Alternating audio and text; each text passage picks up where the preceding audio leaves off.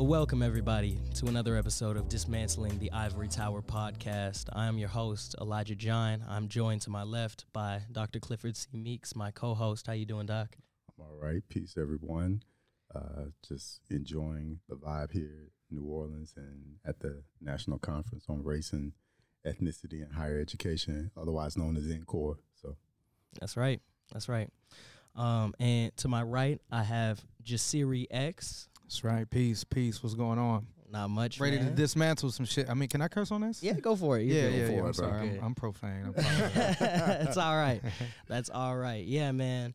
We are happy to have you on. So, Jasiri X, you know, for those who don't, you know what? Actually, let me ha- let me let you introduce yourself. yeah, yeah. Uh, tell us a little bit about your origin story, who you are, for oh people wow. who don't know. You know, Um, yeah, I'm a hip hop artist, uh, socially conscious hip hop artist, activist, and uh, a founding member of an organization uh, that came out of Pittsburgh, Pennsylvania, called One Hood, Mhm. and a, a, a, a co-founder of One Hood Media uh, that kind of came out of emerged out of our organization One Hood um, to specifically around the subject of how uh, black men were portrayed in media. yeah, Um, you know, I'm originally from the South Side of Chicago. Um, I was, you know, raised socially conscious. My given name is Jasiri, um, but and I didn't really totally understand it in Chicago because I was in a 100% black environment. You know, Chicago was very segregated. My school was 100% black. Mm. Uh, so it wasn't until you know my mother uh, got a job uh, with Westinghouse. My mother became a nuclear engineer, wow, Mhm. and um, I grew up a single parent household. So mom's moved us to Monroeville, a suburb of Pittsburgh, and that's when um, I was like, oh, you know, first time the thing to do in Monroeville is go to Monroeville Mall. First time there was called nigga, Mm. um, and I, I just remember like, you know, I'm the I'm the quote unquote man of the house, thinking like, what do I do? Do I try to fight this guy? What if he comes to, to, to harm us? And so, um, you know, I get to high school. I'm from Chicago. You know, you racist to my face. You know, I'm punching you. yeah, And um, I got suspended. And my mom was, you know, to my mom, like education was everything, right? We Right. education got us out of the hood. Um, and so she was like, "You can't fight." My mom like sat me down, like, "Look, you're gonna have to find another place to live." and serious. so, uh, yeah, yeah, because that's gonna go on your permanent record. It's gonna Right. affect what school you go to. That's how my mom is thinking it. Mhm. Um, you know, my mom was valedictorian of Roosevelt University, her class. oh wow. So, um, you know, that's how I got into activism. Like I knew I couldn't just be quiet with what I was what I was seeing. So, at Gateway High School, we started a Black History Club. I'm sorry, a Black like student club, and then we got to school to teach a Black History class. And so that was like my introduction to activism. And you know, a friend of mine, my best friend at the time, got turntables for Christmas. okay, He said, "I'm gonna be the DJ, you be the rapper." I wrote a rap, and it was terrible. Uh, but um, you know, it was my first rap. you yeah, know? yeah, yeah. You're never gonna start out great. Yeah, Right. but people encouraged me, and um, it was therapeutic for me to write about the things that I was experiencing. Um, and so, you know, I I got better and um, found my voice. And so, um, but at the same time, I'm not in the hood in Chicago. No, I can't talk about the streets. I was talking about what I was experiencing, which was white supremacy. Mhm. Right. So, Okay. uh, you know, my music fell into conscious rap, and people kept people told me like over and over again, conscious music ain't selling, ain't nobody trying to hear no conscious music. So I gave it up, and I was um, working in a high school, uh, um, and um, I was a an advocate for teen fathers for Pittsburgh Public Schools. It took me to a bunch of different schools, and I had the opportunity to do an after school program, and so I started a hip hop club. Uh, you know, one of the schools I started the hip hop club at was Allderdice. Uh, one of my students was named Cam, but people know him now as Wiz Khalifa. Wow, Um, wow. and that's so- crazy. Yeah, yeah, yeah, and you know Mac Miller as well. May he Yeah. rest in may he rest in power. Um, And so um, I started writing raps again just to like impress my students. Yeah, So I would write, you know, you're like I'm, I'm, yeah, I'm, I'm yeah. with it. oh, you know, bro, I had I'm in. a. I mean, look, you know, because um, you know, just a little like when I worked in Pittsburgh public schools, at the time, you know, this is like 15 years ago. Mm-hmm. I had to wear a suit because um, What? I would I was clean shaven. I would get mistaken as a student. I'd be in the bathroom. They'd be like, "What you doing? You get back, get back to class." I'm like, Wow. "I work here." oh Wow. no. Yeah. So putting a suit on when I went to get a student out of class, I never had no pushback. Right. I have right. a suit on. I have my board ID because I would be going to different schools, and so um, you know, the, the, the teachers began to approach me and say, "Can you speak to the bad students, which was black men?" And this is Mm. some of the genesis of One Hood because, and I would I would rap. Yeah. I get everybody in class start rapping. They'd be like, "Oh man, you nice." You know what I'm saying? Uh, Mhm. I remember one of my students. We were signing people up for the hip hop club. He put hundred dollars on the table. We said, "Yo, hundred dollars anybody can beat Mr. Smith." I was I was I was I was eating these children up, man. Like, he kept he kept he kept his hundred dollars. But um, so it was like hip hop connected me with them in a different way. Right. And um, so basically at the time, a group of us, we all were working with young black men in some form of capacity Mhm. and just got tired of seeing uh, you know them go to jail, yeah. get killed. You know, a lot of people when they think of violence in Pennsylvania, they think of Philly, but we actually traditionally have a higher per capita murder rate based on the amount of people in Pittsburgh, and so um, you know that was the you know we and we just looked around at that time. It was like it wasn't that we you know felt a disrespect towards like the NAACP or Urban League, but we felt like they were out of touch with what was happening in our community, and so Mhm. for us, we started One Hood as a way to connect directly to our community, our people. And we it was hip hop. You know what I'm saying? It was like our way of saying unity. We one hood. You know what I'm Yeah. saying? Why are we beefing and killing one another? We one hood. And so um it just took off because we were this group of young men, young black men, uh, stepping up at this time. And um, so we started to organize. And then um, 2006, I heard about a situation in Jena, Louisiana, where six young black men were uh, charged with attempted murder for a f- high school fight. Yeah. This was, uh, you know, there was a social media uh, called MySpace. Throwback. So I put a I put a song on MySpace, on my MySpace page called Free to Jena Six, and um, somebody sent it to a website called All Hip Hop. So at the time, All Hip Hop was like the biggest hip hop website, Right. and um, I'm at I'm at my job. Somebody called me like, "Yo, your song's on the front page of All Hip Hop." I left work in the middle of the day. Yeah, I you're like, "Yo, "Oh, I gotta, all right, I I gotta it. see I'm out." because, but also they blocked the, those sites. I had to go home to Right. see it. Oh, Right, okay. I see. I see. So I was Yeah. like, yo, that's crazy. Then somebody sent it to a radio host named Michael Baisden. At the time, Michael Yeah. Baisden was syndicated all over the country. That's right. He played it and um, it got such a reaction. He was it was the only song he said he ever played two times in a row. Wow. Next thing you know, I'm on a Michael Baisden show. I'm in Jena with Al Sharpton and Dick Gregory and Mos Def and Cube and um that and, and but for me, it was like a moment where I was getting all these messages from people and I was like, oh, I was lied to. Like I was told this generation didn't want to hear conscious music. Mm-hmm. But I'm all getting all these messages and all this support. And so um flash forward a couple months later, um, the police officers that killed Sean Bell in New York City were found not guilty. And I just got all these messages like, you got to do a song about it. And I was like, damn. Like, initially, I was like, I don't want to just be the tragedy rapper, you know. Just- yeah. call right. me when something happens. But um, Right. at that time, established artists weren't touching on these subjects. And so Right. I did a song called Enough's Enough. It's the first time I had a video on World Star Hip Hop Mm-hmm. and um, I ended up um, getting invited to do uh, Rap City and BET, and I was like, "Wow, man! I'm making this music that um, I'm inspired to make uh, because I'm an activist first, right? And, and my art comes out of my activism, and um, I'm um, I'm having success, and so I just kept, you know, doing that. Um, you know, I was first artist to do a song around Oscar Grant. Um, and then, you know, uh, I did a song in 2010 called What If the Tea Party Was Black that went viral and enabled me to become a full time hip hop artist.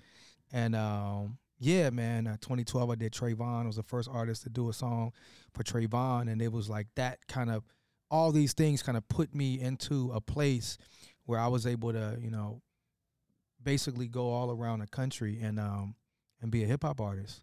Um, but I would come back to Pittsburgh, which uh, traditionally we have the the poorest working class black community when you talk about inner city poverty, and that was the genesis of like, well, I didn't think like what I did, how I got on, I was like special. I just used the tools, the internet. I didn't go through a major label. I was able to connect directly to my audience, and that so for us, the One Hood Media Academy was about connecting these young people. Like we can tell our own stories now.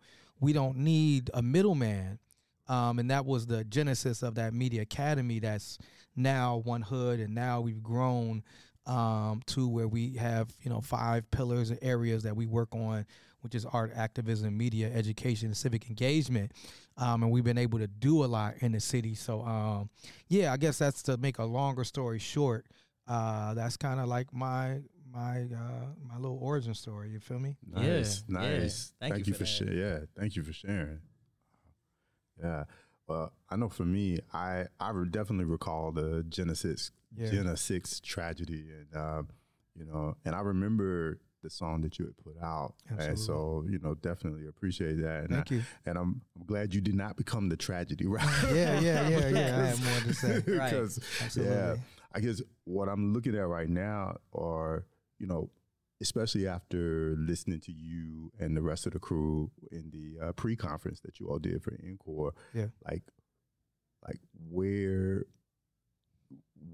what do you see, like transitioning now into like the politics that we're seeing now Yeah. regarding, you know, uh, you know, now that everybody's gearing up for 2024 yeah yeah absolutely Like, how do you see One Hood Media and you know you yourself as an artist, Yeah. an activist artist, like how are you all preparing for that? So in, in, a, in a number of ways, and I, I'm gonna tell you, brother, I believe that um, a lot of what we're seeing, particularly around what they, you know, critical, which is critical race theory, isn't being taught in schools, but the Mhm. framing of that, you know, critical race theory uh, was was born in Pittsburgh uh, with Derrick Bell, Mm-hmm. Yeah. um, and um, you know all of these things around books. I think it's a direct response to the white participation in the uprising of 2020, the young white participation. I mean, you know, y'all coming from Portland, man. Them white folks up there, man, got There's a lot. super gangster with it. You know what I'm Yeah. saying? Like, Yeah. you know, I'm saying almost two. but um, they showed up. they, Yeah. hey, bro, At and and and, and, and, uh, in in a, in a in a very strong way. So to me, you know, these white people in power looked up and was like, "Where are they learning this? Yeah. Who's teaching them this? Like, what is causing them to respond to the side of the oppressed?" Um, and not the oppressor, and uh, that's why I think the pushback around all these. Oh, there's an anti-racist baby book in the schools, and we need to take that. Yeah. You know, the, they're learning about you know these issues and you know so i think i think that's the pushback and so for us it's culture we use hip-hop culture to me the big the best weapon we have is culture and i'm gonna tell you like as somebody who's been an artist in a political space i've always said i've always encouraged this i I believe every political organization has, should have an artist on staff because a cultural change always precedes a political change it was a cultural change in whether it was like Will and Grace or Ellen that that preceded you know marriage equality for queer folks, right? Right, right. First the culture change, then people began to change um, um, in terms of you know passing different laws and support. Right. Um, so it always starts with culture first, and so we're producing culture, um, and you know we're it's uh, it's more intense for us because we're in Pennsylvania. We're in this swing state Right. where in 2016 it went for Trump, and in 2020 it went for Biden. And and brother, to, to be, you know, it was it was kind of like war in a sense Yeah. Mhm. because in 2020 there was a there was a threat of violence. Like I mean, I remember being like, damn, like here we are, a hundred years from Tulsa, the Black Wall Street massacre, and we Yeah. have to think about there might be violence if, when we go vote. Right. Yeah. So we we really had them, and, and now 2024, it's almost like the stakes are even higher Yeah. It's now. a real Real, concern. real And, concern. and so we're, you know, we organize, you know, we've been very successful politically in Pittsburgh. Um, 2020, we got involved in, in it in 2019 um, uh, with the DA's race that we lost, but we won the city. But 2020, Pennsylvania did go for Biden. We did a lot of cultural um, pieces, even even though we were at COVID, we did like a lot of outdoor festivals um, for the, for our communities and all the major black communities in Pittsburgh. 2021, we elected Pittsburgh's first black mayor, That's uh. Mayor Ed Gainey, and we elected five progressive judges, all women, three black women. Uh, 2022, we elected the first black congresswoman from Pennsylvania, Summer Lee. Yes. Um, and and we also like every you know, uh, you know, Josh Shapiro's our governor. Mhm. Fetterman was our is our senator. You know what I'm saying? Yeah. Um, you know, every race we touched, we uh, we won. Um, and um, so and and then this past election, not only it was a local election, but our the DA that we initially lost, we won the primary this year. So it's looking like we're going to have a progressive DA similar to what they have in Philadelphia. The county executive that holds all the money for the county, first woman county executive that's down with this progressive movement and team. And then our political director uh, is my city councilman. okay. Um, and so now that we've had that success, like we have a machine going now. Um, and we have like the blueprint already, which is we're bringing culture to politics. We making polit- We're making like voting cool. We're building black and progressive political power in Pittsburgh, even though we're twenty five percent of Pittsburgh population, twelve percent of the county. We're still having the success because we're affecting voters that don't normally vote. Just to give you a um, a, a stat, right? Philadelphia had a mayoral race, yeah. a primary, right? Philadelphia has 1.5 million people. hmm The woman who won, Cherelle Parker, who won the Democratic primary for mayor, won with 75,000 votes Wow. in a city of 1.5 million. So we can affect more even if we develop in that voting base. And so we're preparing now. We like we're planning now for 2024 because we know that it's going to be another fight. For people that don't know about Pennsylvania, um, you have Philly on the west, on the east side, hmm Pittsburgh on the west side. There's a Harrisburg in the middle, and everything else, we you know we refer to it as Pennsyltucky, right? So it, everything else is like so when you drive through the middle of the state, like you know when Obama said they cling on to their guns and religion, he was talking about Pennsylvania. We are the second most guns after Texas is in Pennsylvania. Wow, I wouldn't have Yeah, I expected I would not that. have Yes. guessed that. No. Yeah, yeah. So like that's why it's always like a close piece. So like Philly coming out, Pittsburgh coming out becomes very important Mhm. to win in that state. So we're organizing, but thankfully we have a governor that's that understands, you know, uh, our, the position that we're in. You know, we have the Senate, we have the, uh, you know, the the Congress folks. You know what I'm saying? So we have those that leadership in line to hopefully take Pennsylvania again in 2024. I believe Wow. we will. Wow. Well, look, look, I guess taking it back a step too, like regarding the education piece, because I wouldn't, you know, I, I'm, I'm, I'm, I feel like you're blessing us with your origin story to Right. let people know, like, you know, no, I, I was in the schools. Oh, you know, absolutely. it's- you know, and and and so this didn't, this wasn't just I woke up one day with a great idea. No, No. I, you know, this was all formulative.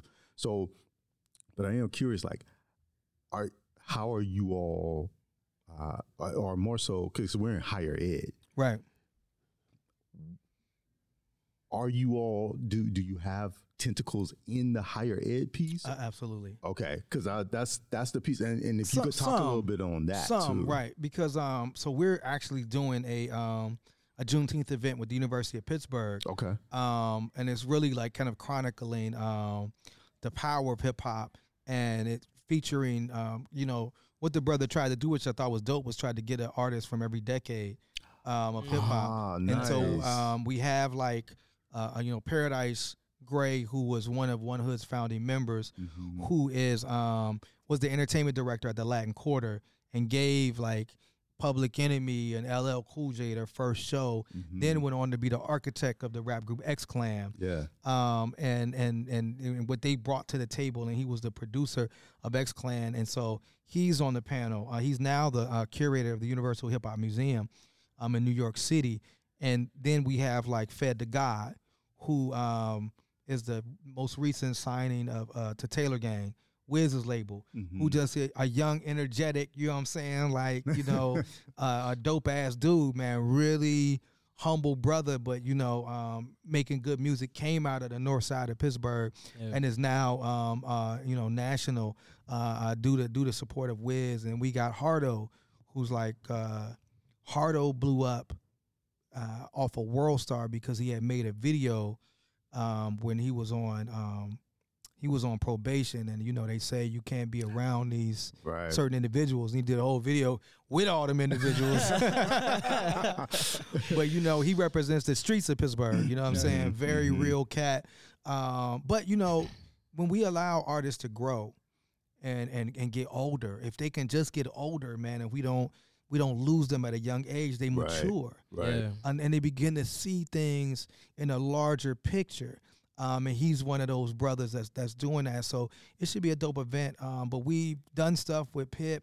We've done stuff with Carnegie Mellon. Mhm. Uh, we've done stuff with the School of Education at Duquesne, where they actually brought us in to, you know, almost like talk to the educators and teach the educators wow. about like our approach uh, to education and, and how we use the culture and hip hop. And so um, my brother who's at Duquesne, I'm, I'm, I'm, I'm seeing his face, I'm losing his name, like I'm in the book. Um, I'm, I'm collaborating on a book. Um, it's a brother that's here, T. Elon uh, um, Dancy, Mhm. who's over the Center of um, Urban Education at Pitt. Um, so I'm part of a book that he is producing that should be out very shortly okay. um, and we were, you know, awarded, uh, we were, uh, given an award by the uh, the Urban Education Center at Pitt for the, you know, the work that we do at our media academy. And so, um, Pittsburgh's small, so we we we're, you know, people know us in Pittsburgh, and we have a lot of support. And so, um, you know, we get brought on campuses. But I'll give you an example of, of, of the backlash. Okay. Yeah. So Carnegie Mellon had a festival called the Watts On Festival. It was the 13th year, and so they brought us in. I did a a, a talk similar to the one I did yesterday. Okay. Um, one of our artists, Blak Rapp Madusa, uh, did um, now identifies as they. By that time, did a one woman show about her journey um, or their journey. Uh, was really powerful, and then we performed. And um, so it was like powerful, but you know, super conscious. We're all conscious. We all pro black. And um, about a month later, one and, and then we produced this video. They they like we worked with the film class. Like we were coming in the film class, like, and they produced a video for me and Black, a song called "Speak No Evil." So a month later, we get a call. They said, "Yeah, they canceled the Watts On Festival." what? Man. like whoever funded it was like, y'all ain't gonna bring these radical black people back in. So it was a black student, and you know, like I laugh, like my response, I laugh, and I wasn't, you know, I had to tell him, man, I'm not laughing at you. I'm just saying, like, this is Pittsburgh, man. Like, you know, you brought us in, we come and do our thing, and it was like, particularly a place like Carnegie Mellon, which Yeah. um, Carnegie Mellon produced a uh, document for their students. They said, "Yo, these are all the Pittsburgh neighborhoods," and they erased every black neighborhood in Pittsburgh from that document. Jeez. So, what? oh, absolutely, because they're you know they don't want their students to go into these type of neighborhoods. So, uh, the, the the the organizing we're doing, what we began to do, and we started uh, two years ago, is we began organizing all the BSUs into like a larger group. And so, uh, you know, we saw, you know, um, in, in Cali they did it in a very strong way. yeah. They have this network of black student unions up and down Cali, and they come together. Oh my god. so God. we're attempting to do that in Pittsburgh, and uh, we've had meetings.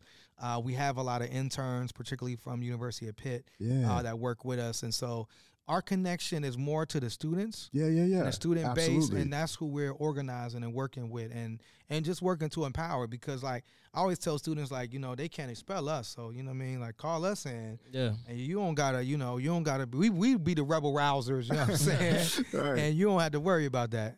Wow. No, that that's see that right there is very powerful because we were, you know, because that's something I'm looking at how do you take some of these strategies back Absolutely. and the culture back and how do you really how do we really infuse the culture into at least for me because of the program that I coordinate how do we really use the culture to you know to connect even more with students beyond just the men of color program that we have Yeah. I always tell like educators and academics like that, like when you connect with the people in that community, yeah because a lot of times they separate us, right? Mhm. and and and you know you could be on campus and of course you're there for a reason you're there to get stuff done but it actually puts you in a more powerful position because now they know that they if they mess with you all of us are coming you know what i'm saying um, we have a amazing um, chancellor at uh, at um, oh my god uh,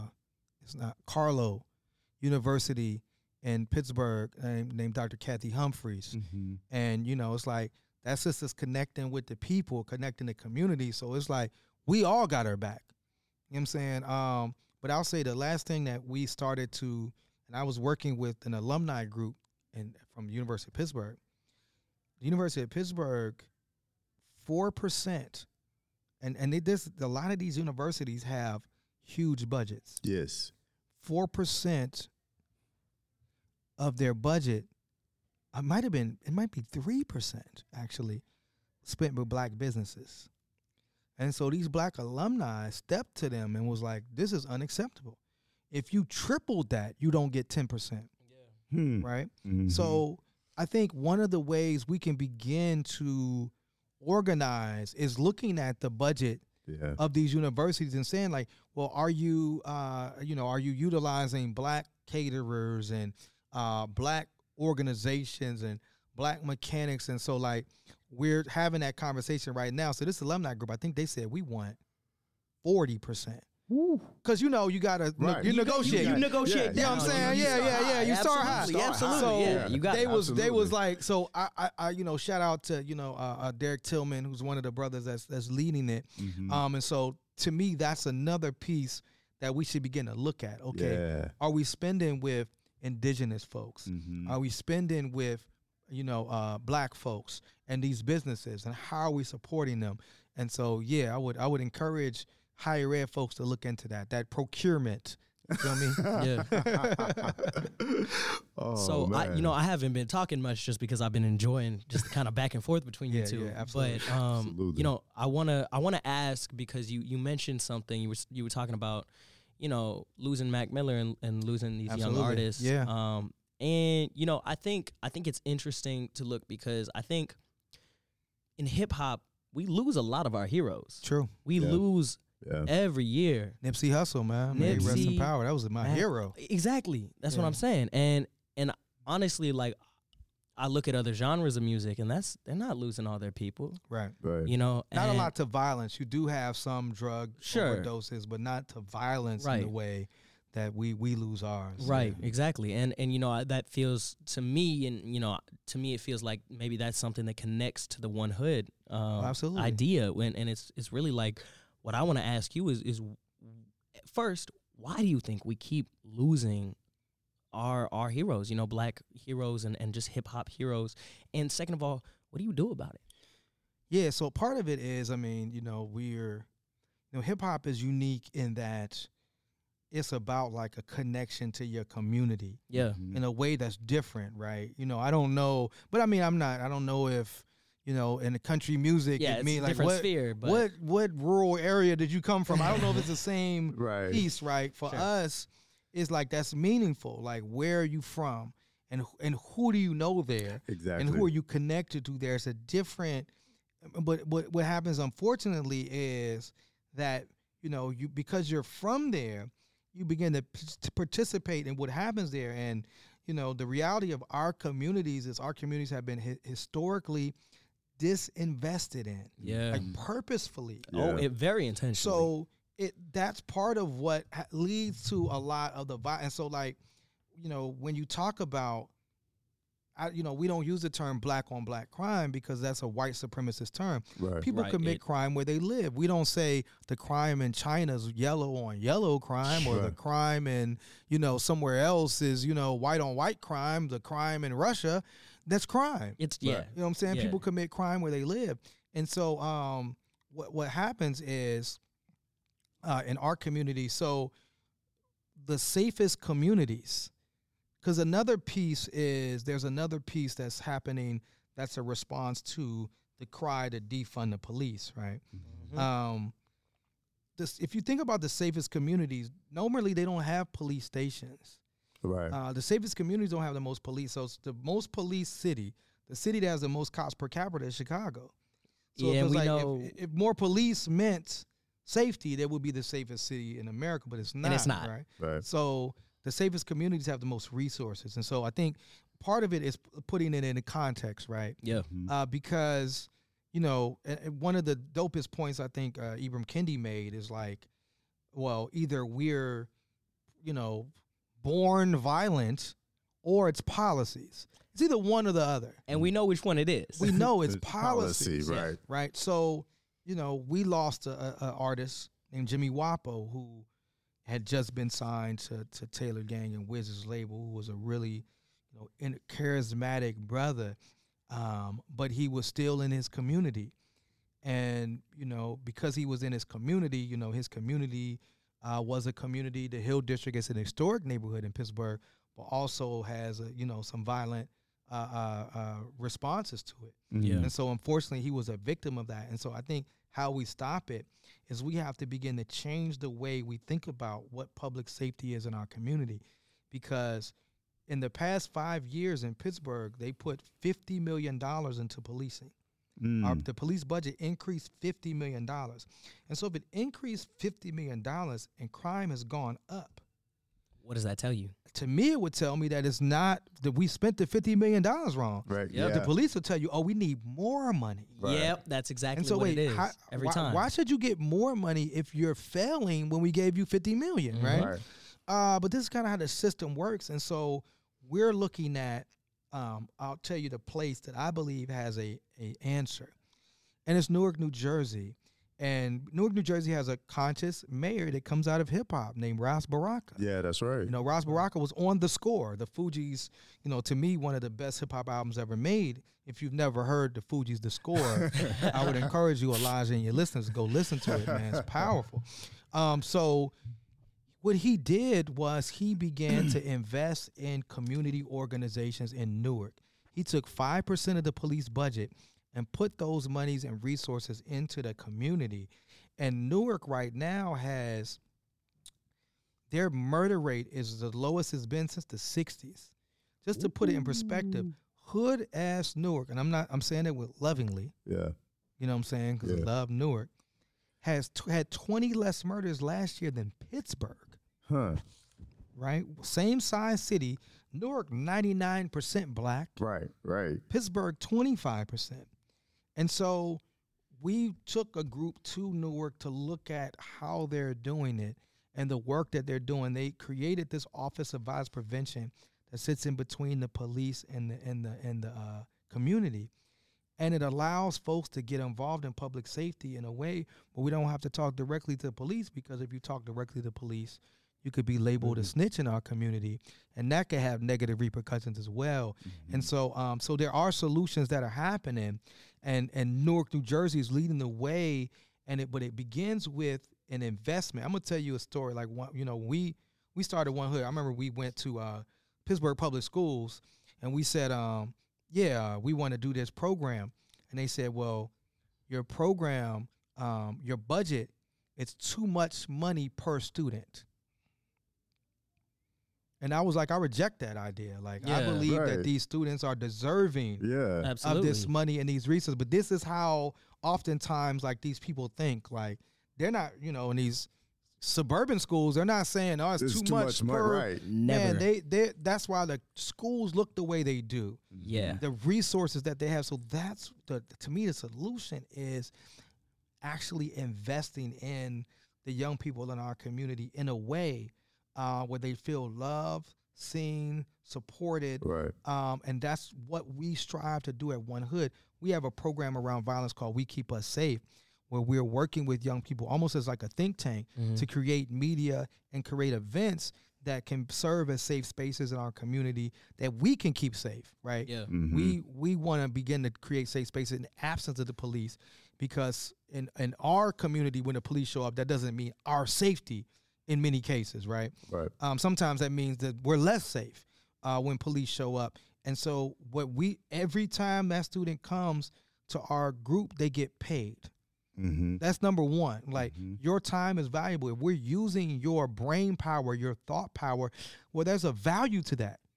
And as an organization, we need to pay you that, Yeah. right? So we're not we're not creating, we're not recreating exploit exploitive systems. systems, right. When we're getting a bunch of grant money and we just want y'all to come in, we're gonna give y'all some pizza and a and a juice box. And and and nah, man, you know what you I'm saying? gotta You're- make it real. You're a part of this Yeah. we're Mhm. we're you and we tell our students like we're using your you know we got money for this and so you should be paid Yeah. Absolutely. you know our artists are paid we don't do any any you per, do any performance for one hood, you get paid. Right. We Yeah. start at 150 a performance and then go up at least. That's Mhm. the least amount you're going to get paid. And we advocate for artists in the city to get paid because you bring value in your art. When you perform, you bring value to the, the to who you perform in front of, and you bring value to our organization. Yep. We have to be real about that. You know what I'm saying? And, and the last thing I'll say is, you know, we support. You know, we had a high profile police killing of a young man named Antwon Rose, the second Yeah. we support his family because the reality is that our organization got more support because of what happened to this Michelle Kenney, this woman's son, Yeah. Yeah. right? yeah. So You I gotta back. believe, I believe we have a responsibility, Right. right? And and this is kind of where you know some of the you know organizing, you know what I'm saying, kind of went awry. Mhm. I believe we have a moral responsibility to support these families, particularly when we have organizations that benefited from those family. Though they lost real, they lost lives, right? Yeah. Right. Right. So we have a, what's our responsibility to these families? I feel like we have a moral responsibility to support those families, and so Yeah. Antwon's mom is our fellow. She's our first One Hood fellow, and whatever she wants to do, we support her because that's our responsibility. Yeah. I think that's important. I think that's Absolutely. something that is is missing from a lot of organizations that claim to, you know, be supporting. Well, stay away from them. yeah, exactly, exactly. Go to one hood. Absolutely. Uh, Yeah. Well, wow. Wow. yeah. I I just had a couple Go more ahead, points. please. Yeah. Um, first, Jasiri, I I feel like what the what you articulated in essence is the very definition of defund Yes. the police. It was it was never about take away the money. No. Reallocation. Yeah, it was Yeah, more. Yeah. exactly, Elijah. It was about reallocation. But Right. a- and what's fascinating to me is folks either don't want to get that, Yeah. or they choose not to hear that. Yeah. It, you know, a lot of it, brother, is like the conversation we really have to have is with older black people. Mm, Because in in, in, in a lot of cases, older black people are, are rightfully afraid because there's True. violence in their communities. And so we haven't, you know, our in, in that imagination, we think is violence, call the police. I had a friend of mine, you know, he lived in DC. And although his his neighborhood's being gentrified, it's still violence. hmm and he has children. He has a 16 year old son. And he said, Man, every time my 16 year old son leaves, I'm afraid Yeah. Because he's had, you know, classmates and friends that have been shot, right? So he told me, Man, I ain't trying to hear none of that defund stuff, right? and but I understand, as, where, you know, I'm a I'm a dad too. Like my Mhm. neighborhood is totally gentrified. Like I'm safe. yeah. I'm well, my you know, I had to worry about the white folk that live maybe, next maybe door. some of that, maybe not entirely safe. Not but- entirely, Yeah. but, but it's yeah. different. So I think that's, I think part of it is we have to show our community hmm how, like, we can be creative around safety, Yes. and Yeah. and and and we, but we have to really sit down and have those conversations, and they have to see it. Um, some people are purposefully, of course, misinterpreting that for a reason, right? Right. Yeah. Right. Um, and, and try to make propaganda. yeah, trying to make you know, trying to throw it on. You know, uh, they tried to use us against Fetterman Yeah. because yeah. we interviewed John Fetterman. He he was interviewed by this radical organization. Thankfully, like the national news didn't pick up on it. Mhm. Um, but that is a real conversation we have to have. Mhm. Um, and and and I'm looking forward to it um, because that's the biggest, you know, the main people that's like, nah, we need more police. You know, the woman who won the mayoral race in Philly, it was because she said, I'm hiring 300 more cops and I'm bringing back stop and frisk. Mm. And so black people voted for her. Oh, yeah. Whoa. Because black people are voting out of fear right. Right. because they're seeing, or, and, and sometimes it's like a fear that their own children might become victims of this violence that we're seeing happen. True. And so, part of what we have to do is begin these innovative approaches, um, and and then have that larger conversation with our community. So, uh, our mayor is investing in local community organizations, uh, like what we see happening in Newark, and we're hoping that it uh, begins to transform the city in a different way, like it did in Newark.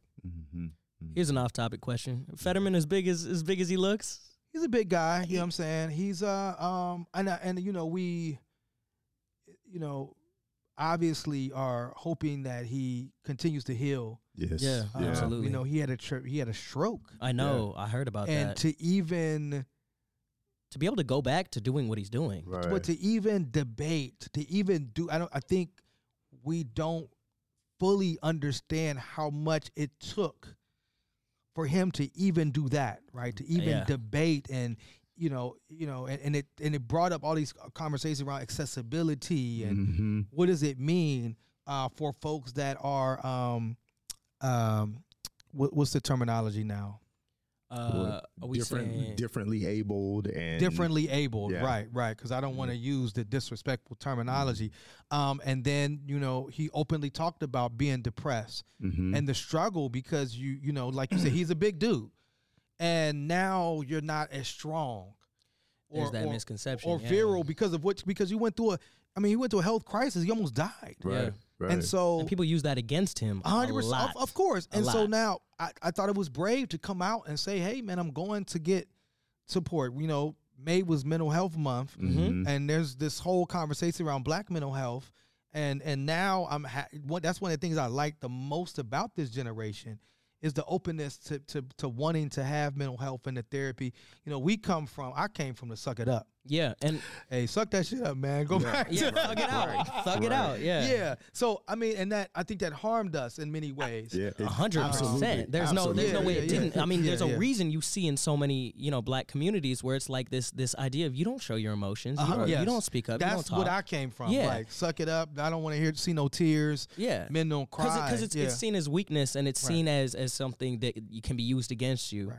But I feel like this your generation is more open to therapy and mental health and support. Absolutely. Um, and and expressing like you know whether you need like y'all might just need a mental health day. Yeah, yeah, and you and? I think a lot of that too, like to tie it into the hip hop thing, comes from hip hop artists Yeah. who are finally starting to talk about that kind of thing. I think about Kid Cudi, Yeah, you know, yeah, yeah. and how like he he's talking about I got some issues that nobody can see, Come on, and man, you, you keep know, talking my language. It's That's one of my favorite projects. man. Absolutely. Me too, Um, man. Yeah, yeah. Me I'm too. Big, I'm a big Cudi fan. me too, man. And it's just like to to have somebody that you can listen to when you're feeling that way, Yeah, and when you're like.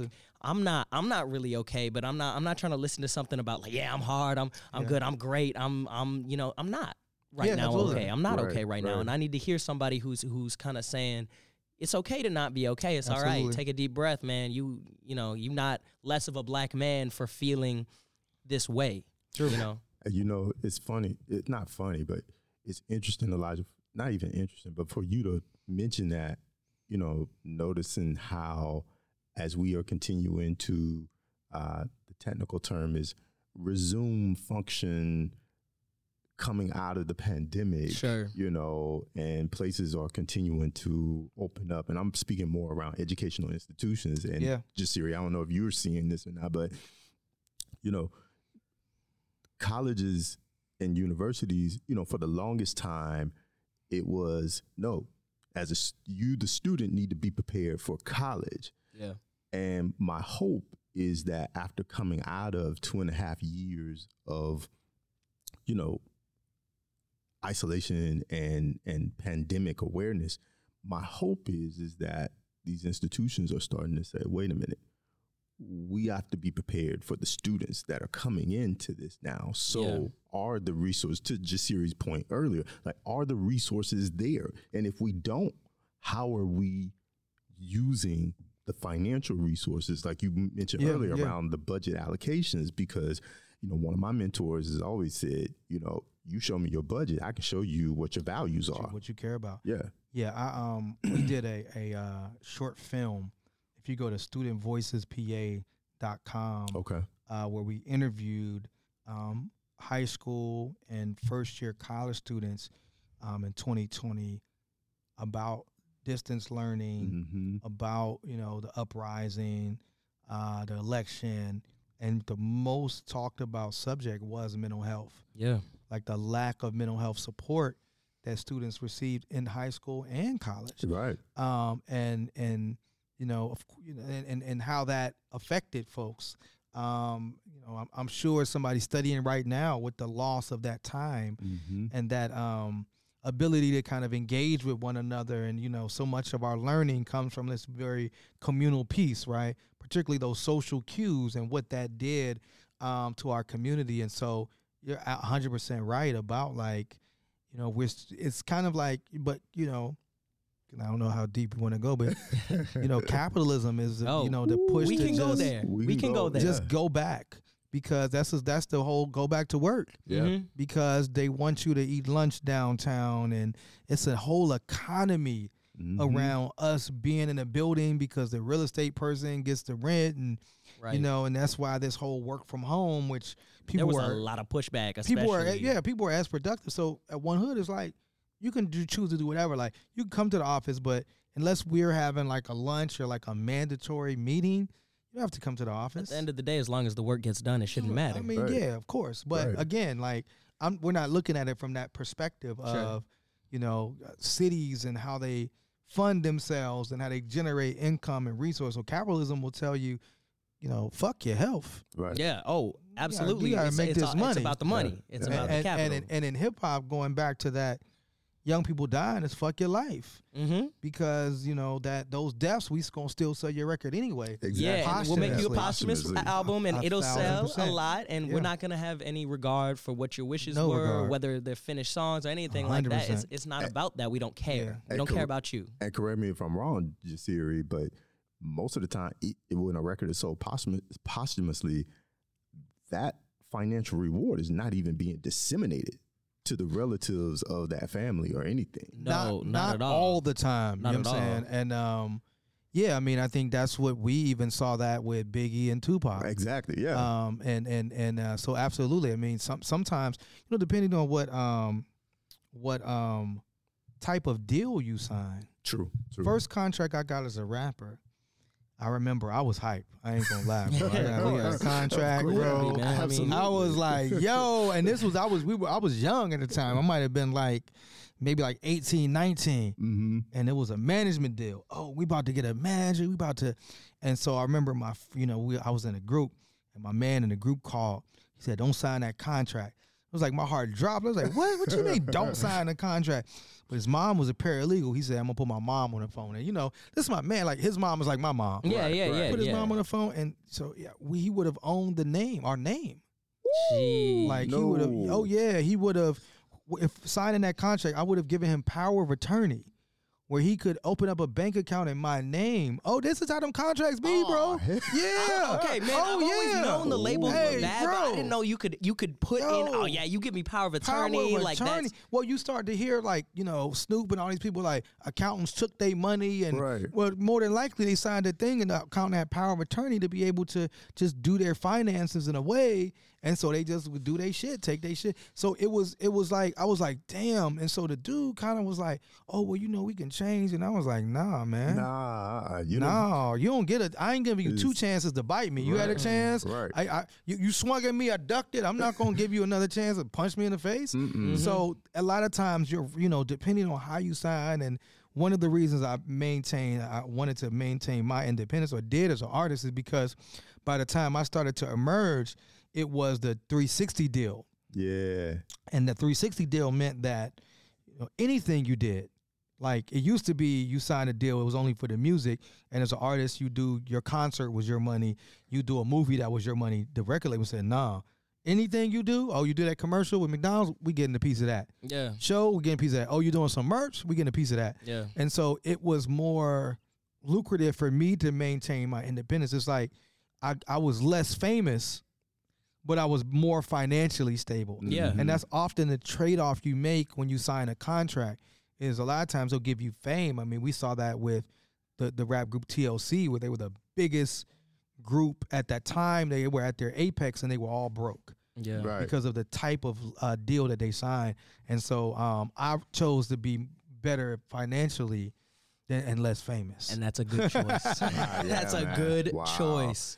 Well, look, we got time for one more question. Yeah. We- we uh, gotta how, ask- how much we- time do you have? Are you, gotta ask him my signature Um, question. Let's let's do like we can do like ten more minutes. yeah, Yeah. that works. Yeah, that yeah, works. yeah. Let's do that. You want to ask him our signature question? Are you like, the dismantling question? Okay, so All right, come on, yeah. yeah. So the you know title of this podcast is dismantling the ivory tower. Yeah. Um, and we kind of like to just let our guests tell us what that means to them. Absolutely. You know, because it can mean something a little different, but there's usually a common theme. So can you tell me what dismantling the ivory tower means to you? So I'm gonna start with a story. okay. So um, in 2020 is when people began to use the term dismantling more, right? And it was around education. There was this idea of Mhm. dismantling white supremacy. Right. We're going to dismantle. So I remember having a conversation with a uh, a um, a funder, right? Sure. uh, uh, uh, phil- philanthropic institution. they said, "Man, you know, Jasiri, what we want to start funding is, you know, organizations that are talking about dismantling these systems." And I said, "Well, then you're going to have to create an entirely different education." hmm I said because particularly for intelligent black people, I was taught how to navigate white supremacy. Right. I was taught how to navigate the ivory towers, right? Had to to I- survive. Well, I went through no, I was like once they identify you, and I don't know if they do it today. In my day, once they identified you as intelligent, you went into a program. I went to this program called Inroads, and it was specifically about teaching black people going to college, like you know, this you use this fork and you do this Right, and you right. speak this way, and Mhm. and so, you know, and, and so a lot of times we're taught how to navigate. This is how you survive and make money in the capitalist system, right? Yeah. It's like, okay, oh, I gotta and you know what it what it really means in many cases is dimming your own light, right? Mhm. Being quieter, not flipping the table, you know, Dave Chappelle had when keeping it real goes wrong right. Right. not keeping it real, right? Because Yeah. we're navigating. And so dismantling is a different education, hmm right? And, but we have to do that same thing. We have to start bringing our young people at, you know, and saying this is how you dismantle these ivory tower systems. And it means, you know, it means it's hard, right? Because I think that work is more for somebody like myself.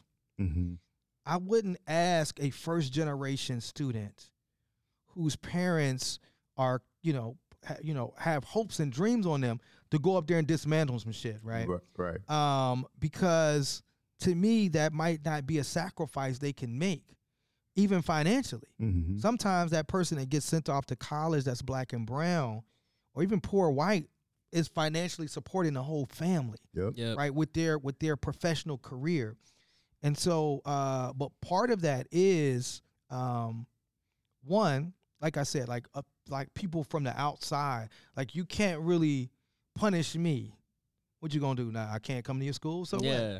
Yeah. I'm right. trying to kick these doors down anyway, right? Um, so it is about, um, I think, you know, it's it's two strategies, right? It's a top down, who is in these positions, decision making positions, and what are they talking about, and and what are what are their plans and their goals, and pushing on that side, and it's another place of around like. How, where does this community sit? Where does this university sit in the community? hmm and what re- responsibility does it have to the community? This is why what we do as One Hood. Yeah. Like you have a response. What's your responsibility, and how are you using your university dollars? Um, Carnegie Mellon got a uh, got a got a grant uh, from the Heinz Endowment to do organizing, community organizing, thirty million dollar endowment, right? So as community groups, we look and we like what? So I know the guy's a good guy that's running this, but I told him I said, I, I- yeah, I'll come be a part of it, but I'm, I'm coming. I'm coming to watch you. I want to see if y'all are real about what you want to do and how you distribute this money. hmm And so a conversation came up about, you know, well, what are you really able to spend? And so I found out that like Carnegie Mellon had like over 200 different endowments. Just this one universe. Wow. I said, what? So like what responsibility? Now you have a responsibility. If we have the poorest working class black community in the country and you have these resources, what are you doing? Right. I'm from Chicago. You know, I when I got my uh, honorary doctorate from the Chicago Theological Seminary, I did the the graduation speech at the University of Chicago, and my speech was about the information that is that is needed to help. Chicago is here, but these regular random people in Chicago, they can't even get into the university. They can't even get on campus. Yeah. University of Chicago is the largest private police force in the United States. Mm. You can't even get on campus as a black They're- person they're really to gatekeeping it. access the information that you need to get out of the conditions. Wow. And so that's a part of so we have to begin to put pressure on these universities. And like I said, that's just for us because I think there's a you know, we look at an inside outside strategy. Yeah, and I think yeah. like if you can get tenure or if you can get a position inside the university where you can push back, then it's your responsibility, right? And because sometimes as black people, I'm from the the, the you know, I tell this story. We first started One Hood. Our biggest opposition was established black organizations, and it, it hurt me. It was like it was heartbreaking to be like, damn, I thought these older uh, black people would embrace us. But they're against. They did not. Yeah. And so what we do in One Hood is we incubate and get resources for younger organizations because we're not repeating this cycle. I don't Right. think everybody got to come through One Hood. Why? You might have a different idea. I think we need more organizations, not less. Right. And so it's for those people that get inside to open those doors. That's what I love. Like I'm here at NCORE because um, Dr. Michael Benitez, you know, and and and, and Dr. Amir came like they they saw me as an artist. We want to bring you to NCORE. Yeah. And you know, Mike was like, "Hey man, we ain't really got no bread, but we got." I said, "Man, I'm coming." Yeah. You know what I'm Because saying? it's 'Cause- important because it's the it's the responsibility. Yeah, and I didn't know academics was using my videos and stuff in the Sure. class. I didn't. Oh, yo, I wanna, I wanna meet. So they brought me in. They could have said, "We started this institute. It's just gonna be us." They're dope enough to do it themselves. Right. But they opened it up to art, all of these artists and all these other academics, and they brought, you know, so they they created a wave of hip hop and black and brown dope people to come into NCORE. That's what we got to do. So that's that responsibility of those that get in Yeah. right? However you got to do it, kick that door open and start bringing in the, the other people, Right. and then let us on the outside work on pressuring these universities in the way that we can do. Um, and then as as a student, you know what I'm saying? You know, once you get your degree, or even if you reach your goal and fame, you gotta come back Yeah. You got to give back. You know, don't leave and leave behind your community. Give back. And so that's what I see the whole dismantling process. That's a great answer. You know, and I, I'm gonna say I'm gonna say this because I'm going to see Spider Man tonight. Remember? Okay, okay, okay. Yeah, yeah, you yeah. know Yeah, Miles Morales, that new one. yeah, yeah. Remember the Uncle Ben rule. With great Come power comes Come great on, come on, responsibility. come on. That's All what we right say. now. That's Yep. what we say. Yeah. And man, so just to close it out real quick, celebrating the 50th year Yes. anniversary of hip hop. Yes. Let me ask you one last question. Yeah. If you could collaborate with any artist from the 50 year history of hip hop to send a message to society, who would that be and why? That's any easy. artist. That's easy. Yeah? That's easy. I mean, my my goal. Okay, so I have two. Okay. Go Okay, for it. go for Go, it, go for, it. for it. I'll allow you to. I'll do it. I'll allow it. to me, the number one is Nas. okay, yeah. Like Nas Yeah. has influenced me more than any other rapper. Yeah. You know, Nas to me was able to be street and conscious, At the same time. Yeah. Yeah. authentically so. I Yeah. mean, Nas vocabulary is amazing. You know what I'm saying? So like, definitely like to test myself, right? Because on the track with Nas, you're gonna have to. You, gotta gotta bring keep, your good- game. keep You know, up. I've been blessed. I've been blessed to do a joint with Chuck Chuck D. Mhm. Yeah. You know what I'm saying? But um, nah. And then the second one, unfortunately, I'm not able to do this because he passed. But the reason I rap um is because of Prodigy from Mobb Deep. Prodigy. And, um, okay. the one song that I remember where I was. I remember where I was. I was in Newark, New Jersey, in the back seat of a car, and the radio was on, and I heard "Shook Ones." Yeah. Mhm. You Part just a two shook for one. the Part first one's time. part two is ooh, And classic. when Prodigy said, "My gunshots will make you something levitate," Yes. I got chills. I got like my I was like, "Oh, who is this?" Yeah. And um I'm thankful, you know, it's funny. I was in New Orleans and NCORE and they were doing a show and a friend of mine took me to the show and it was like a small club and I was able to perform all the hits and be up in the front just super fan out. And I was able to meet Prodigy at a hip hop education conference in New York City, Mm. um, at the Schomburg okay. and I was happy that I was able to tell him, man, like, bro, you you're the reason that I rap. You know what I'm saying? Yeah. Your your your influence um is, is is powerful. So if I could, you know, we could, you know, somehow bring that brother Yeah. spirit back. Right, Get right. him Um, back. so not so if it would be me, Nas, and Prodigy, yeah. man, I could just Killer go ahead. I could just go ahead and you know what I'm saying, lay down yeah, somewhere, yeah, man. Yeah, yeah, you die That'd happy. be it. 100 percent 100 percent Absolutely. Wow. Well, thank you so much for coming on the Thank you. podcast. Thank you. Thank you for all your insight. Yes. Really. Appreciate you, man. Really truly. appreciate you blessing us. man i had an amazing time keep doing y'all work man and you really you all man brought a spirit to our uh conversation because without the youth man that energy and that spirit Mm-hmm. is missing Yeah. you know it's just a bunch of i'm coming and i'm getting whatever credit that you get y'all come in and you just brought you know i'm glad that you engaged with us Yeah. Of course. and um it, it, it made our two days brighter to Mhm. have you all in the space you know what i'm saying yourself my brother wisdom yeah. my brother Wisdom Praise. you know what I'm saying? We're gonna Praise. we gonna say his name. You know what I mean? Yes, So sir. yeah, I, I enjoyed y'all. Yeah. Appreciate it. Yeah. Absolutely. Well, All right, thank you, brother. Well, thank, you very much, and uh, goodbye, guys. Peace.